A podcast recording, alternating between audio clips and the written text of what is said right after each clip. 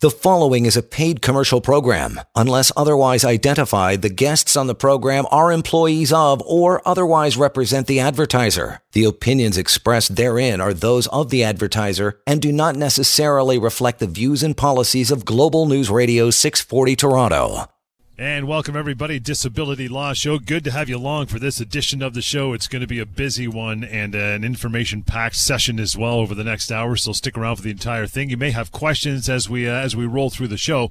Here's how you get those questions answered. You can call uh, Sivan and his team at uh, 1 821 5900 or help at disabilityrights.ca. As you know by now, we have had a TV show uh, on the air across the country, pretty uh, pretty much across the country. Long running TV show, disabilityrights.ca, the website. There'll be a drop down menu at the top. You can find a, a place and a station to catch that show if you uh, if you tune into that as well. A 30 minute taste of what we do here on the radio several times during the week. Now, Sivan, we have a um, a good pal of ours and also a member of your team at the firm, Albert Klein, with us. I know you guys got so much to discuss, so I don't want to waste any more time uh, doing the introductions. What do you got going today, guys? That's right, uh, John. Uh, again, a very busy week, and we have Albert here. He's been here before. Uh, mm-hmm. Albert is a partner in our uh, disability, long-term disability practice group. Uh, he practices and, and represents uh, individuals who've been denied and cut off long-term disability in three provinces: in Ontario, British Columbia, and Alberta. So he's got a ton of experience. And what I want to start with is actually an email that I had received from a psychiatrist out of BC and when I send that to Albert, he says, "Well, I actually know her, and she's been very helpful in terms of uh, you know um, dealing with some of the clients that he's been helping uh, because she's their psychiatrist." And, so she starts off the email to me saying, "Dear wonderful lawyers," which is always a nice email to get uh, from someone. And, and, and she says, she says, uh, she says, "I advocate for my patients all the time, but do not have answers uh, to some of these common questions." So let's start off with the questions that this psychiatrist has. And clearly, John, she's very involved with her patients, and uh, she, I think she takes it personally when the insurance company downplays or ignores her recommendations that her patients, uh, the insured individuals, are denied long-term disability. So here's what she writes.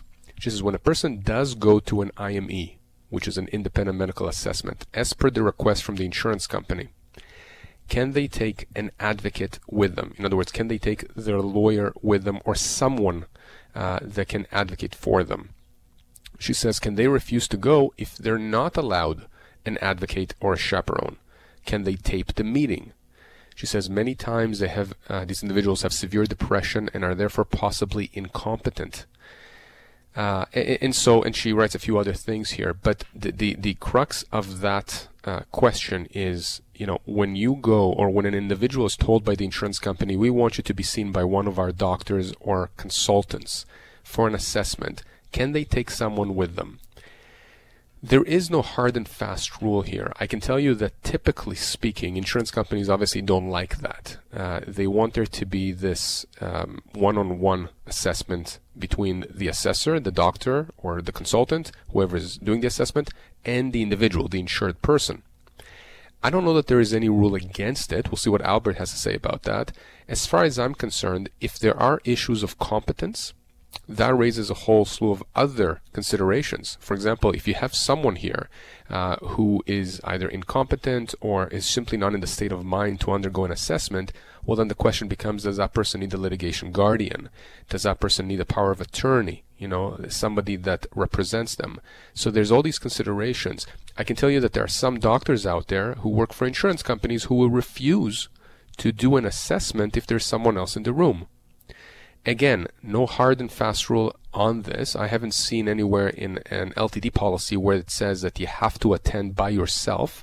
But in some instances, the insurance company will say yes.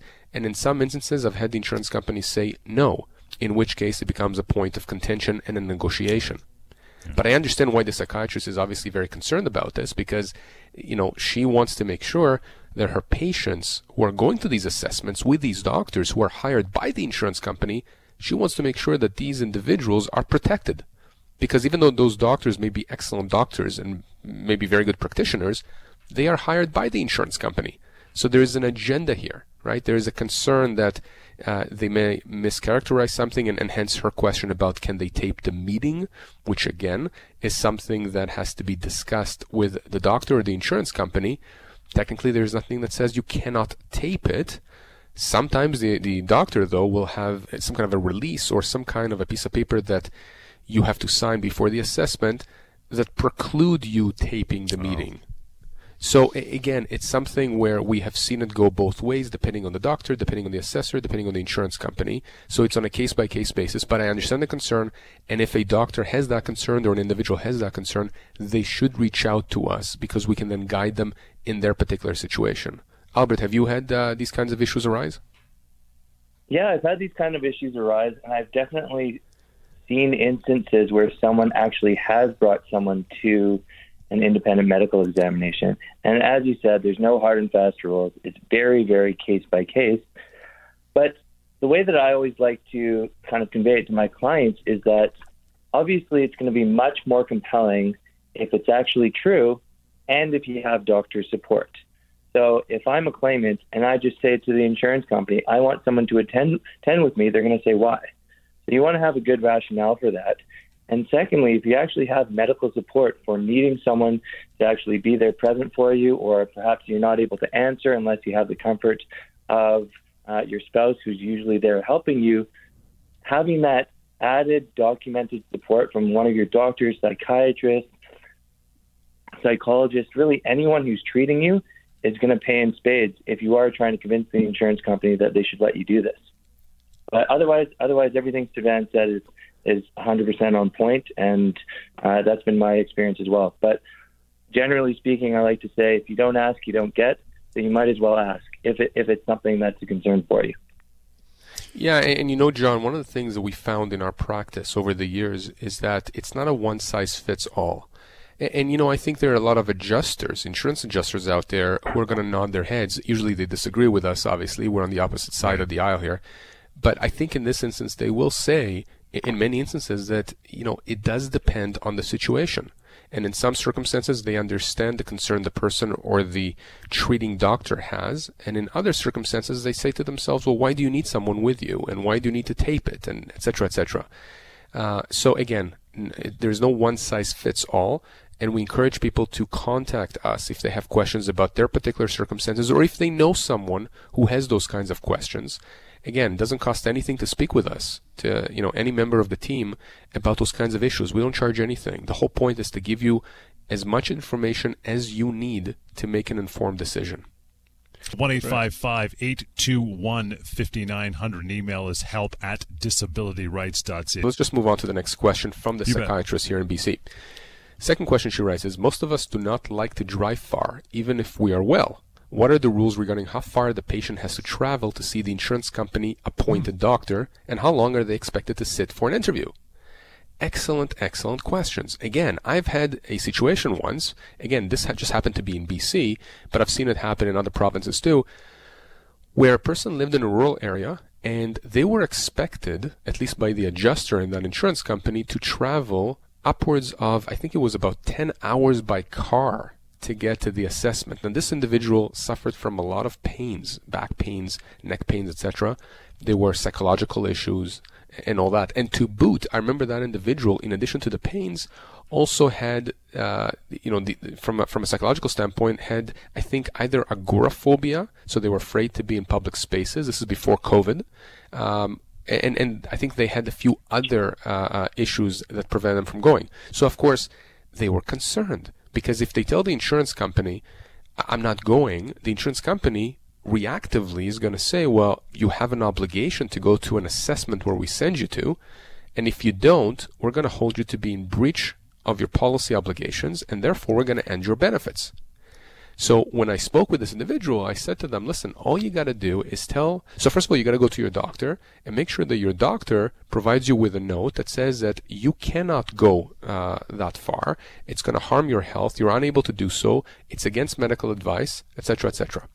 Armed with this kind of a letter from your doctor, give that to the adjuster and relate to the adjuster that you're now refusing to undergo an assessment.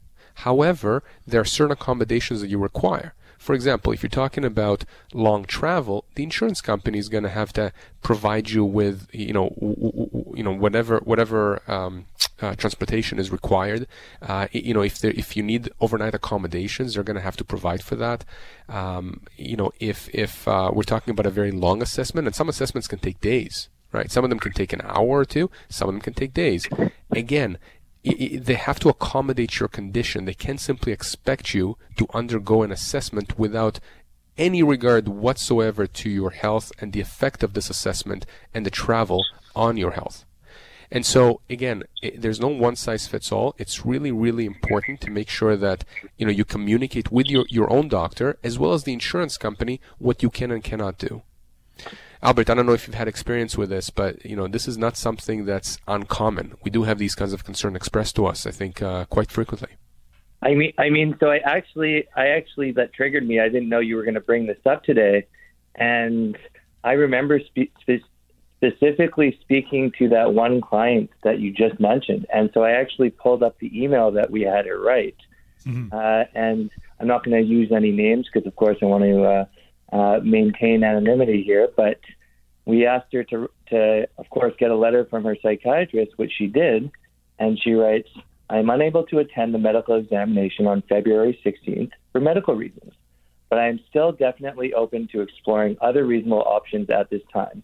A further letter from my psychiatrist reporting my inability to attend this examination will follow. Thank you for your understanding. And actually, in this instance, the insurance company did back off and didn't insist that she drive over 10 hours to go to this one day appointment, which was just a little bit ridiculous. And uh, so it just goes to show that sometimes all you have to do is ask, you need the proper support, and sometimes the insurance company is going to back off. Because anytime they're faced with a medical document from one of your treating providers, they have to consider how this is going to look before a judge if it ever went there. And so at least at least you kind of take matters into your own hands the second you push back with a little bit of documented medical support.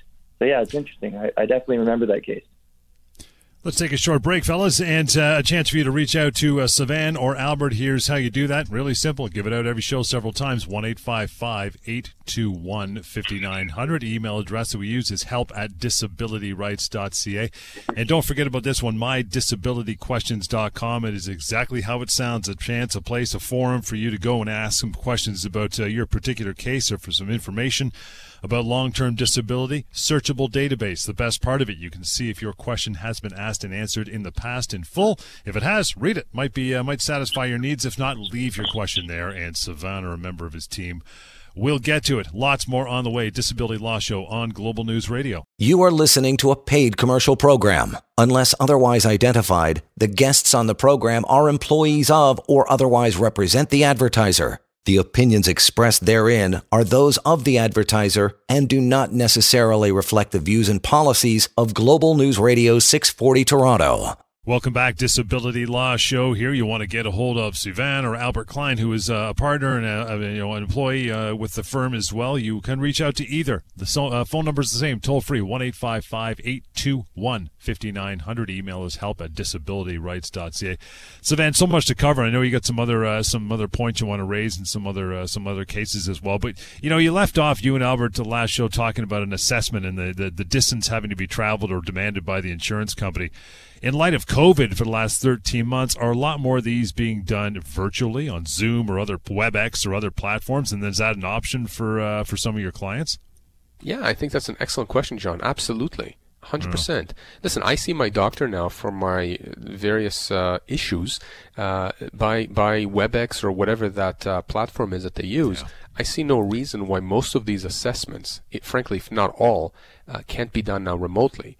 So if an insurance company is saying to you, you need to travel uh, and travel some distance in order to undergo one of these assessments, and you have difficulty with that, whether it's a concern because of COVID or some other concern, medical concern, I don't see any reason why you can't ask the insurance company for alter- for alternatives, uh, whether it can be done remotely, whether uh, you know they can provide for, for for transportation, accommodation. Absolutely, John. I think COVID has changed the landscape of how these assessments are done. Um, uh, you still have to undergo these assessments. It's an obligation under your policy. Uh, but I think, again, that uh, people now have more options. And whereas before an insurance company, you know, would routinely tell you to go here and there, undergo these assessments for hours on end, uh, being stuck in a doctor's office, I think now things are different. And I think the insurance company, it's incumbent on them to provide more accommodation, especially in light of the fact that you can do most of these assessments remotely. Again, 1 821 5900, the way to reach out anytime. If you just have a conversation, clear some things up, get educated, that is the key before moving forward for sure. Uh, where are we going to take this now, pal? Let's um, uh, go to an email that I had received, and I'd like to get Albert's thoughts on this as well. Cool. So, this individual had emailed me last week, and, and she wrote, when someone is approved for long term duration on their LTD, is this reviewed on a yearly basis? Can you lose your job? If prolonged, would it be until age 65? And also, do you still have entitlement to work benefits, prescriptions, dental, etc.? So here we have, I think, four or five questions compressed into a sentence. Uh, let's break it down because this is quite common to hear.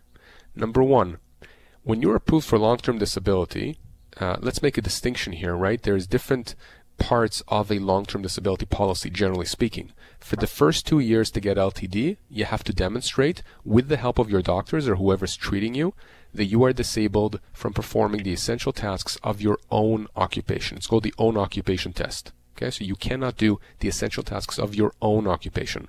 Beyond the two-year mark, in most policies, the test changes.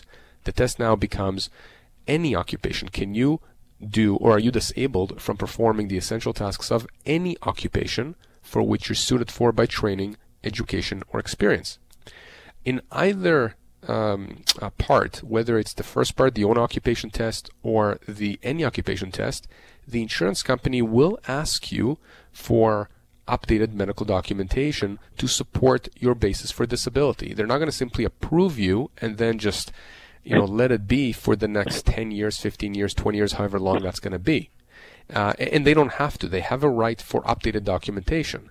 I think where the question arises is how frequently can they come to you requesting those medical updates? And some people say to me, look, it costs me money every time I have to go to the doctor to get a letter. Can I, can the, you know, can I recoup that from the insurance company? Well, unfortunately, you can't the insurance company is entitled to this information. If your doctor's charging you for it, uh, which they're allowed to do, you have to pay it and give that information to the insurance company. So I'll tell you this again: there's no one size fits all. I think it depends on the severity of the disability. Like if you have somebody, for example, who's paralyzed, right? Somebody who has a brain injury, somebody who's in a very severe situation, severe condition, illness or injury. Clearly, for the insurance company to request an update as to whether you're disabled or not every week is ludicrous. But if you are suffering from a mental health illness, or if you're suffering from, let's say, back pain, neck pains, fibromyalgia, sciatica, things like that, I can see the insurance company asking you for some kind of an update every few months, maybe every three months, six months, at least once a year. So to me, that actually makes sense here.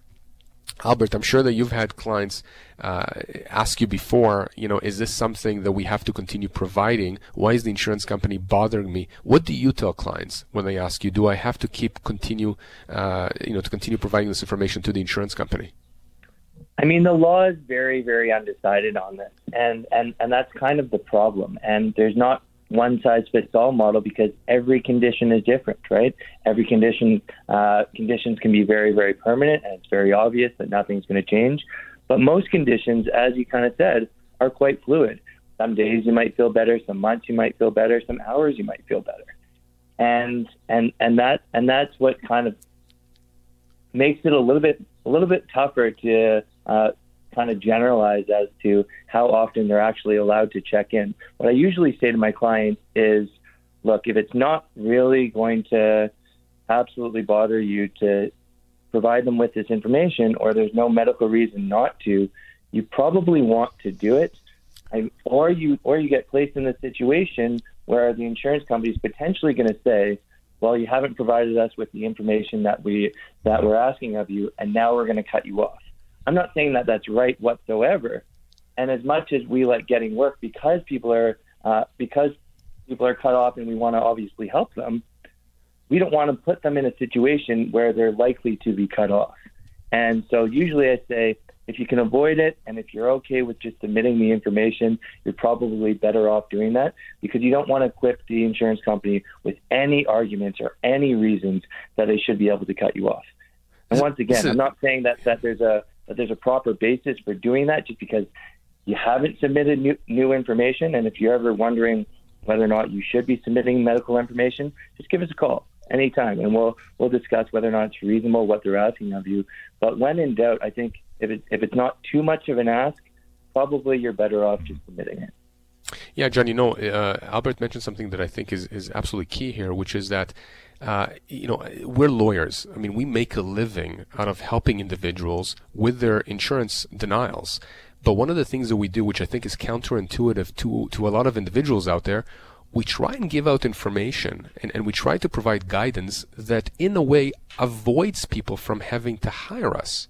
Right. So when yeah. somebody calls me or emails me, I, I can't even tell you how many times I've told someone, look, you are correct to say no on this and that to the insurance company. And I think you'd be on solid legal footing.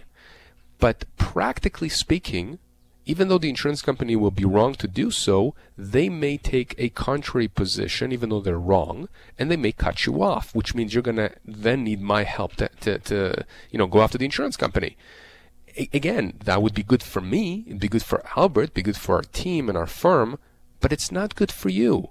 And so I typically like to say that I give the legal advice. That's what Albert's talking about here. We can give you the legal analysis, but we also give the practical advice. And the practical advice is that if you can avoid hiring a lawyer, okay, then you should. I'm not saying that you shouldn't come to us or speak with us if you have a question or if you want to know how to navigate a certain situation, because we'll give that. We'll be happy to speak with you, again, at no charge. But the advice is going to focus on how do we guide you in a way that maximizes whatever the insurance company gives you, okay, under your policy, but also does not mean that the insurance company is going to have an excuse to cut you off. I know, again, counterintuitive. I don't know that many lawyers, you know, operate this way. I think it's a very ethical way of doing things. Uh, but that's our goal here: is to educate people and to, in a way, minimize the amount of people that end up having to contact us for for representation or other lawyers, for that matter. Because if you can resolve the matter yourself or avoid a cutoff, it means more money in your pocket at the end of the day. I, I was going to say, I think it's interesting too that with you know with these matters and on, on, the other side of the of the office, your employment side as well, that people don't realize that these are your rights and this is sometimes money mm-hmm. that's owed to you. This isn't a windfall. You're not you're not being sneaky and coming out of the weeds with these insurance companies. These are your rights, so you got to get it. You, you have to be educated on this regardless, right? Yeah, I've had situations, and again, I'm sure Albert has too. I think every lawyer in our office has had this, where some clients, depending on on their circumstances and their mindset. You know, they, they sort of drink the Kool-Aid that the insurance companies out there are giving them, which is to say that if you contact your insurance company for a for a payout to pay you for disability, or if you had a fire in your house and you're contacting them, you know, for for reimbursement of personal mm-hmm. belongings, etc. Somehow you are doing something wrong. Somehow, you know, you you are you know scamming the system. No, that is completely wrong. Look, if you can go to work, if you're not actually disabled, and you are applying for disability for the purpose of getting money from your insurance company when you can, in fact, work, then it's a scam. Absolutely. Not only are we not going to help you, we're going to tell you that you're jeopardizing yourself legally by doing so. However, when you actually are disabled and your doctors confirm that you're disabled and the insurance company is not paying you or they're pressuring you to go back to work before they're ready or they're doing any number of things that make you make your health worse, and again, they're not paying you under the policy, guess what? You have a right under the policy of insurance, the contract that you have with them, you have a right to get paid. Now, whether you choose to stand up for your rights or to help uh, or, or to let us help you do that, that's your choice. But but this is you're right, John. It's not a windfall. When when when an individual comes to us and says the insurance company cut me off benefits, and then we get involved, and six months later there's a settlement for three hundred thousand, four hundred thousand, five hundred thousand dollars that the insurance company, you know, cuts a check for, they're not doing this because they're a charity. They're doing this because they understand very well that if they challenged us and we went all the way to court, which these cases almost never go to court, okay, almost never. If we did that, they know they're going to get hit hard by a judge who's not going to look uh, nicely and fondly on their behavior. So you're absolutely right. These are your rights. It's your money. What you choose to do with it is, is, is your choice. But the one thing I'll tell you is don't walk away from the money that's owed to you. Okay? Highlight the word owed. It's owed to you. Simple way to reach out uh, again, just for have a conversation with Albert or Sivan. Take some time and just uh, just get a little better educated. No commitment there. Just just you're educating yourself like we do every week on the show. We're giving out the information. One eight five five eight two one. 5900. The website as well, disabilityrights.ca. Help at in front of that will give you an email address and always up for you to use absolutely free and anonymous mydisabilityquestions.com. So make sure you go there anytime with your questions about long term disability. You've probably got a billion of them, so ask them. There's a searchable database as well if it has not been asked and answered in the past by uh, or one of his team you know, leave it there, and they will get to it uh, with an answer as well. And then, if you want to follow up, you can use the the app for inf- uh, contact information I just gave out. So, so have at it. We'll take a short break and get to more. This is the Disability Law Show on Global News Radio. You are listening to a paid commercial program. Unless otherwise identified, the guests on the program are employees of or otherwise represent the advertiser. The opinions expressed therein are those of the advertiser and do not necessarily reflect the views and policies of Global News Radio 640 Toronto. Welcome back, Disability Law Show, and good to have you along for the ride. Albert Klein uh, joining us today, along with Sivan Tamarkin, of course, here every week, reaching out to the firm, to the guys. It is help at disabilityrights.ca. That's the email address we always go to. And the phone number, toll free anytime, 1 821 5900 you know it's it's funny Sivan made the the relationship and and, and you've you've said it countless times for many years that there's always or not always but there can quite often be some crossover between disability law and employment law. Sometimes they work hand in hand. And uh, which is why your firm does absolutely both expertise expertise in both both those two avenues of law is where you call it quits. But there like i said there's so much crossover between the two. And you kind of had something in regard to that with uh, this next question you got right yeah, we, we, we finished off the last uh, the last segment by by analyzing a question from a listener, and mm-hmm. in that same email from that listener, uh, she wrote to me, "Can you lose your job while you are on long-term disability?" And the answer is. Uh, it depends. Um, can you lose your job? Yes, you can. Should you lose your job? No, you should not. Disability is a protected ground under most human rights legislation in Canada. And you know the jurisdictions that we operate in, uh, Ontario, British Columbia, and Alberta, if you fire someone because they're disabled or while they're on disability, you as an employer are potentially opening yourself up to a human rights complaint and to human rights damages that you may have to pay out, not to mention potential severance and termination pay that you're going to have to pay out. Uh, however, all that said, we have seen large employers medium employers and mom and pop small employers who do just that, who don't understand that you have to be extremely careful when you're dealing with an individual who is disabled. Now, in some instances, if you're on disability for many years, the employer can take the position that the contract of employment has been frustrated. And so therefore say, well, we're going to have to move on, hire someone else. In some instances, again, they may have to pay you something for that. In some instances, they may not. And what we tell people is contact us because here you are, as, as you've put it, John, uh, you're dealing with with those two issues which are intersecting: long-term disability law and employment law, and, and those two can affect each other. And one of the unique things about our firm is that really we do have those two practice areas. We don't do real estate law, we don't do immigration law, family law, criminal law, none of that. We do employment law and long-term disability law. And so our lawyers are have expertise in both areas. Some lawyers practice both areas. Some lawyers do just employment. Some lawyers do just long-term disability. And here's where it comes, uh, you know, into relevance. If you've lost your job, or you have a situation at work uh, that now leads to potential severance discussions with your employer, or even if your, your employer has let you go and said, we're going to pay you X amount of severance or termination pay, you're thinking to yourself, in fact, I got a question this week from someone saying, do I have to tell my LTD insurer about that? Most likely, yes. Mm-hmm. Most LTD policies out there contain provisions that state that the insurance company, the LTD insurer, is entitled to a credit or an offset for any severance you receive from your employer. And so, if you can just imagine, John, if you're an LTD and you've lost your job and you went to an employment lawyer who doesn't know anything about LTD, and that employment lawyer negotiates a phenomenal severance package for you, okay? That person, that lawyer comes to you, John, says, Guess what? I negotiated 50 grand in severance. You know, you're going to get that in your pocket. Well, guess what? You may not get that in your pocket. The insurance company may get their hands on some or all of that money. So you know, there are ways, of course, to try and go around that. Uh, there are strategic considerations when we're dealing with an employment and an LTD situation. Uh, there are tactical considerations. You want to make sure that whatever you do, you go to a lawyer or a law firm that has expertise in both areas of law. Because the reality is that if you don't, you may end up very happy in the short term and very, very sad in the long term when you find out that the money you thought's coming to you is actually going into the insurance company's pockets. Albert, you must have seen that. I, I know you actually speak with some of our uh, uh, more senior employment lawyers on this when, when you when you're dealing with these kind of situations. I'm sure this arises all the time, right? It does arise all the time, and and I know we've spoken about this on other segments, but it's so important that you speak to someone from both an employment law perspective and a long-term disability perspective. I mean, as we spoke about on other segments, sometimes what can happen as well is when you think you have this great employment settlement, what actually you wrote off as well when you signed some documents releasing the employer from any and all claims, you actually also release the employer from paying any disability benefits.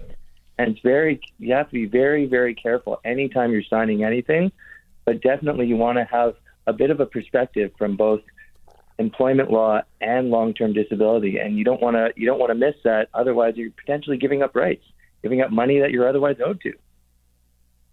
Yeah, John, actually, we have seminars in the firm uh, that we hold uh, on, on a semi annual basis yeah. where we talk about these intersectioning uh, uh, issues. And we want to make sure that all our lawyers are cognizant of the employment uh, aspects of a case like this and the LTD aspects. Uh, and again, how they merge and how they diverge and making sure that nothing is missed. Because we have seen qu- on quite a few occasions people coming to us for us to clean the mess that other lawyers have made because they don't have that dual knowledge, dual expertise. So really, really important to understand that. The number one eight five five eight two one fifty nine hundred to reach out toll free again and disabilityrights.ca the website. Still got a couple minutes uh, to go here before we got to take a break, Sivan. What do you want to get in on? So, so I just wanted to cap off that uh, the segment uh, with the rest, the two other questions that this lady had, had emailed us right. about. It's not going to take us long, but I want to cover those because people do have that question, those questions uh, uh quite frequently. Uh, so she's writing if prolonged, meaning that if she's on LTD uh, or accepted for LTD, uh, would she be getting it until age 65? And number two, will she still have an entitlement to work benefits, prescriptions, dental, etc.? Right, so to answer these questions really quickly, uh, there is no automatic uh, right to get LTD until age 65. That's not to say that you should not get it get it until age 65. I mean, listen, if you're disabled, if you've suffered a severe injury or you have a severe illness and you're 64 years old, chances are you're going to be not working until age 65. But if you're 25 years old, you know, and you're suffering from some mental health issues, perhaps, etc., uh, you know, it's questionable whether or not you're going to have those issues for the next 40 years. So the, the insurance company is going to be assessing you on an ongoing basis. The second issue here is entitlement to work benefits and prescriptions dental. If you are on disability, uh, in many instances, the, the uh, employer does not have an obligation to continue your health benefits. Again, case by case basis. I, I, can certainly answer questions if somebody emails me, John, about those. Uh, but typically, uh, you know, typically in, in most situations, uh, the employer will, will in many instances, actually pay out these work benefits. They, they will cover you, but only for a set period of time. They don't have an obligation to continue this, you know, forever. We'll take a short break, guys. Lots more to cover in the next uh, few minutes, but uh, here's how you reach out. In the meantime, help at disabilityrights.ca. Email address, the website, disabilityrights.ca. Links to our TV show where you can find one near you, our 30 minute TV broadcast, which we've been doing for, uh, for many years. It's great stuff there, very informative. And the number, 1 855 821 5900, Disability Law Show, Global News Radio. You are listening to a paid commercial program. Unless otherwise identified, the guests on the program are employees of or otherwise represent the advertiser. The opinions expressed therein are those of the advertiser and do not necessarily reflect the views and policies of Global News Radio 640 Toronto. Welcome back. Disability Law Show, 1 821 5900 to reach out anytime toll free to either Sivan or Albert or another member of their very capable team. And to help at disabilityrights.ca is the email, guys. You know, a topic we often cover and relates, uh, Sivan, to, to what we talk about each week here on the show is not only your long term disability with your private insurer through work or otherwise, but also CPP, Canada Pension, CPP disability. And uh, we got an email actually from uh, a gentleman named Sandro. I want to read this out to you and have you comment on it. it says, I've been on long term disability for over two years. I was asked by the insurance to apply for Canada Pension Plan disability benefits a while back. It was approved. In March of this year, I received a check for over $21,000 retroactive back to 2020 and January, February, and March of this year. I continue to receive pension plan uh, disability benefits. The insurance company continues to pay me the same amount, uh, over $3,000 per month. My question is Am I responsible to let the insurance company know about my pension plan disability benefits money I've received, or will the insurance company find out on their own? And once they know, will I have to pay back this money to the insurance company? Thank you. It's a good question. Very, very good. Very, very good question. I'll take this one. Uh, so thanks for emailing in, Sandro. Uh, ge- generally speaking, insurance companies aren't going to do things gratuitously, meaning they're not going to do things just because they like you. So when they ask you to apply for CPP disability, they're not doing it because they want to put more money in your pocket. The reason that they're doing it is because under most of these standard long-term disability policies, and I'm assuming that your policy is the standard one, almost every single one has a provision which says if you receive CPP disability, that reduces what the insurance company owes you. So that's the reason that the insurance company asked you to apply in the first place. And unfortunately, the, the, as the law is, they're entitled to that money if you receive CPP disability. So if there's a period of time that overlaps with you receiving CPP disability and long term disability, the CPP actually reduces what LTD you're entitled to. Right. So, long, long, long story short, yes, they are entitled to the money. Yes, you should advise them of that. And if they later find out that you didn't advise them of that, it's probably going to be more of a headache than it's actually worth. My recommendation is that you do you do tell them, and generally speaking, you want to be open and honest and upfront with the insurance company because if they later find out that you've been lying to them about something, especially something that you've actually written down and now given a statement where you've signed saying that you've told them the truth, that's going to be a headache. It's going to be a nightmare. Just tell them the truth. Tell them that you got the money. They are unfortunately entitled to it, and and unfortunately, there's no other way around it. The good thing for you, however, is the very fact that you were approved for CPP disability is going to help your case 100% because the test for CPP disability, that you have a severe and prolonged disability, and the fact that you were approved by C- by Service Canada is going to be compelling evidence that you should also meet the test for disability under your long-term disability policy because the tests are so similar. So it's going to help you a lot and actually probably convince them convince the insurance company to keep you on long-term disability even longer than they were going to. So definitely let them know definitely let them know how much money you got. John, I, I, agree with everything that Albert said, and you know he touched on something I was going to touch on again uh, that we speak about on almost every show, which is people ask, well, why do I need to even apply for CPP disability if the right. insurance company is getting all the credit? And Albert's completely right. If you apply for it and you get it, you know, there's a compelling case now that you are in fact disabled. The government has now recognized that you're disabled. It's going to make it that much harder for the insurance company to down the road say that you're not disabled. They still sometimes do that, but guess what? We throw it in their face that our client was in fact approved by Service Canada for CPP disability, which arguably it's even a harder test mm-hmm. than the uh, disability test under the LTD uh, policy. Uh, it, but, but there's another reason here that I tell people to apply because we know that LTD insurers a lot of times cut people off unjustly and prematurely from their benefits, people are stuck in a situation where they have no money coming in. Well, if you have CPP disability, you have that money from Service Canada coming in, which you're entitled to, by the way. You've paid into it. So, you know, if you didn't apply for CPP disability and the insurance company cut you off, you have no money coming in whatsoever. At least now, while we fight the insurance company to force them to pay you what you're owed, you're still getting some money during these weeks and months that we're battling the insurance company. So it's not as though a situation where you're getting no money coming in. You do have that stream of income from the government. And there's other reasons why you should apply. Uh, but anyways, the crux of the question here is, do you tell the insurance company? Yes, Albert's correct 100%. You absolutely tell the insurance company. And frankly, I tell people, be honest with the insurance company. I think John last show, someone uh, emailed us about their brother who met someone from France and they were, you know, the person was on LTD and he was hoping to live six months of the year in France, uh, yep. six months here. Should he tell the insurance company? I said, listen, honesty is the best policy. If you don't tell the insurance company that you're not going to be here or you don't check if you're even allowed to be outside the country and your LTD policy contains geographical restrictions, guess what? The insurance company, if they find out when they find out, because typically they do, they'll come back saying, you know, you breached the policy, and by the way, we want the repayment. So you need to be upfront with the insurance company. Don't lie. Don't hide anything.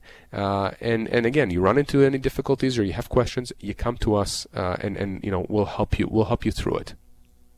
One eight five five eight two one fifty nine hundred is the way you reach out for help anytime or help at disabilityrights.ca. We just got a couple minutes left, Sivan, You want to wrap this up, uh, and uh, where do you want to take it? I want to take it, uh, and again, I mean, I have a whole bunch of questions here from people, but I'm gonna I'm gonna end with with something that again comes up time and time again, and we'll get Albert's take on this as well. It's when people are contacting us and saying, "Look, I'm I'm getting better. I'm having this illness or that illness or this injury or that injury. My doctors are working with me, but the insurance company is applying significant pressure on me. They're forcing me. This is what people usually say to me. They're forcing me to go back to work." or, or you know to to start a return to work program that I am not comfortable with and my doctors are not comfortable with. What are my rights? Can the insurance company force me to go to work? And what I typically say, and Albert, we'll, we'll see what you say, is uh, you know insurance companies are not allowed to force you to do anything. You should follow medical advice. Yeah, yeah, absolutely, and I I, de- I definitely agree. The best support you can have is documented medical support. So get as many of your treatment providers to undermine what the insurance company are saying without actually speaking to your doctors. They don't even speak to your doctors when they come to these conclusions. And then they just say you should return back to work. The best support you can get is to ask your doctors. And if your doctors say no, don't return to work, you probably shouldn't be. Guys, great stuff for another week. If you uh, didn't get your email read or if you still want to reach out, there's plenty of opportunity. We just get to a few here, but there's, you know, six other days in the week where you can reach out. Here's how you do it 1 821 5900. Toll free number, of course. Help at disabilityrights.ca. And I want to mention mydisabilityquestions.com. I have before a couple times during the show. That is a place for you to go, free and anonymous. Ask your disability law questions. It could be for yourself, on behalf of a family member or a colleague doesn't know where to go. Ask them there. There's a chance that question has been asked in the past because it's a well-used website, very, uh, very informative. So there's a searchable database you can check. If not, leave the question there and it will get answered. And we'll join you next time. Disability Law Show right here on Global News Radio. The preceding was a paid commercial program. Unless otherwise identified, the guests on the program are employees of or otherwise represent the advertiser. The opinions expressed therein are those of the advertiser and do not necessarily reflect the views and policies of Global News Radio 640 Toronto.